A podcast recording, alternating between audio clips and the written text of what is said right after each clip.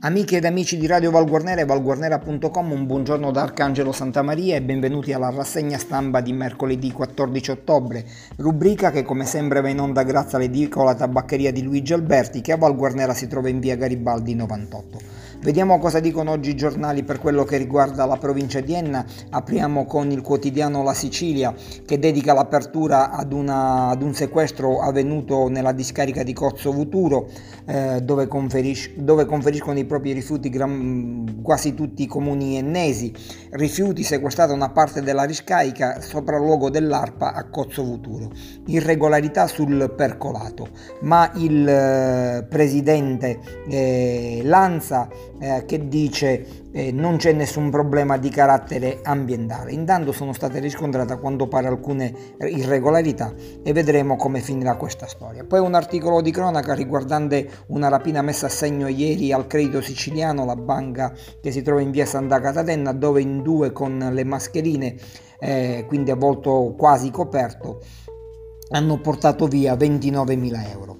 E, mh, poi analisi del voto da parte del Partito Democratico, il crollo del Partito Democratico, la batosta c'è stata, ma ripartiamo dalle forze fresche. A parlare sono Fabio Venezia e Paolo Spambinato che dicono purtroppo veniamo da un partito che si è disgregato. In cinque anni ha disperso un capitale umano di voti notevole, attestandosi nelle ultime elezioni al 10,60% che per il PD rappresenta un autentico crollo. Poi colpi alle banche della capitale, anche un 61enne ennese faceva parte della banda, c'è anche un 61enne ennese DS tra i presunti rapinatori che mettevano a segno rapine a, a Roma. La squadra mobile ha eseguito tre misure cautelari nei confronti dei componenti di una banda, quasi tutti catanesi.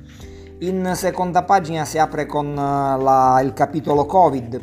Ad Enna una classe del Garibaldi in isolamento fiduciario, emergenza Covid, uno studente asintomatico è risultato positivo ai test.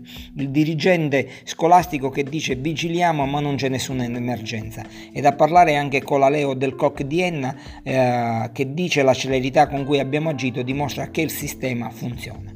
E sempre in tema di Covid, a Leonforte Covid negativi 5 bambini della scuola elementare, la scuola uh, è sicura a parlare il sindaco di Leonforte Carmelo Barbera. Uh, sempre a Leonforte, la girandola degli assessori, cambiamo argomento, politica, tanti cambiamenti in poco tempo. E poi si parla anche di sport, si racconta della gara, la targa, la Coppa Florio che lo scorso weekend si è... Eh, disputata sull'autodromo di Pergusa ed è che è tornata nel circuito pergusino dopo 39 anni. Eh, passiamo alle cronache da, dai paesi minori, tutto contro il caro acqua, eh, si parla della manifestazione promossa dall'avvocato Gianpero Alfarini eh, che a Piazza ha tenuto una pubblica assemblea all'aperto seguendo le norme anti-Covid eh, sul caro delle bollette acqua in provincia di Enne. Alfarini che dice pronti a fare una segnalazione al prefetto e al ministro dell'ambiente denunciando che eh, l'acqua in provincia di Enna è tra le più care eh, in Italia. E poi sempre Piazza Armerina all'antico Borgo San Giovanni una nuova realtà sarà al servizio del territorio. Parliamo un po' di sport, calcio Coppa Italia, oggi Lenna torna al comunale con la Cicatena e in Serie C di calcio 5 periodo nero per il Leonforte che è stato sconfitto uh, a casa del, della Fusa al Rosolini con il punteggio di 3 reti a 1. Passiamo da Idone, affissi anche dei manifesti contro il piano traffico, il nuovo piano traffico messo in atto da alcuni giorni dall'amministrazione comunale suscita perplessità e ci sono proteste da parte di vari ambienti eh, ad Aidone. In, uh, nell'ultima pagina dedicata alla provincia di Enna si apre con il comune di Nicosia consiglio o il presidente primo banco di prova Nicosia, quindi che è un comune che tra, tra gli altri, tra i sei della, della, provincia di Enna ha rinnovato il proprio consiglio comunale, oltre ad avere confermato il sindaco Luigi Bonelli alla guida della città. Convocata per il 23 ottobre la seduta del consiglio comunale si terrà il giuramento dei consiglieri subito dopo l'elezione della seconda carica. Sono tre i potenziali candidati, ma ci sono voci di accordi. Eh, barra Franca invece l'indagine operazione ultra cutaia ai domiciliari con il braccialetto elettronico, quindi si cambia argomento, concessi gli arresti domiciliari ad Angelo Cutaia che a luglio era stato coinvolto nell'inchiesta antimafia ultra nell'ambito della quale era stato raggiunto da un'ordinanza di custodia cautelare in carcere.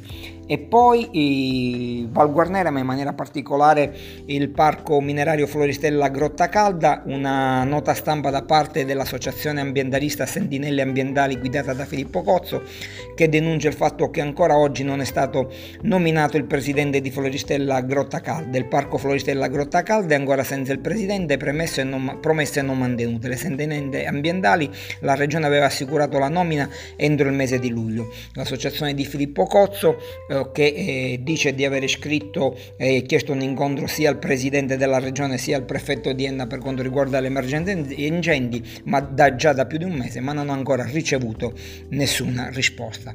E con questo articolo, con questa notizia, si chiude la rassegna stampa di mercoledì 14 ottobre.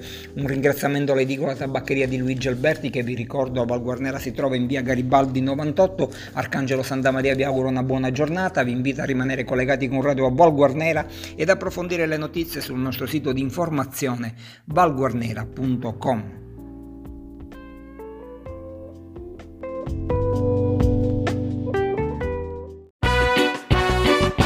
Radio Valguarnera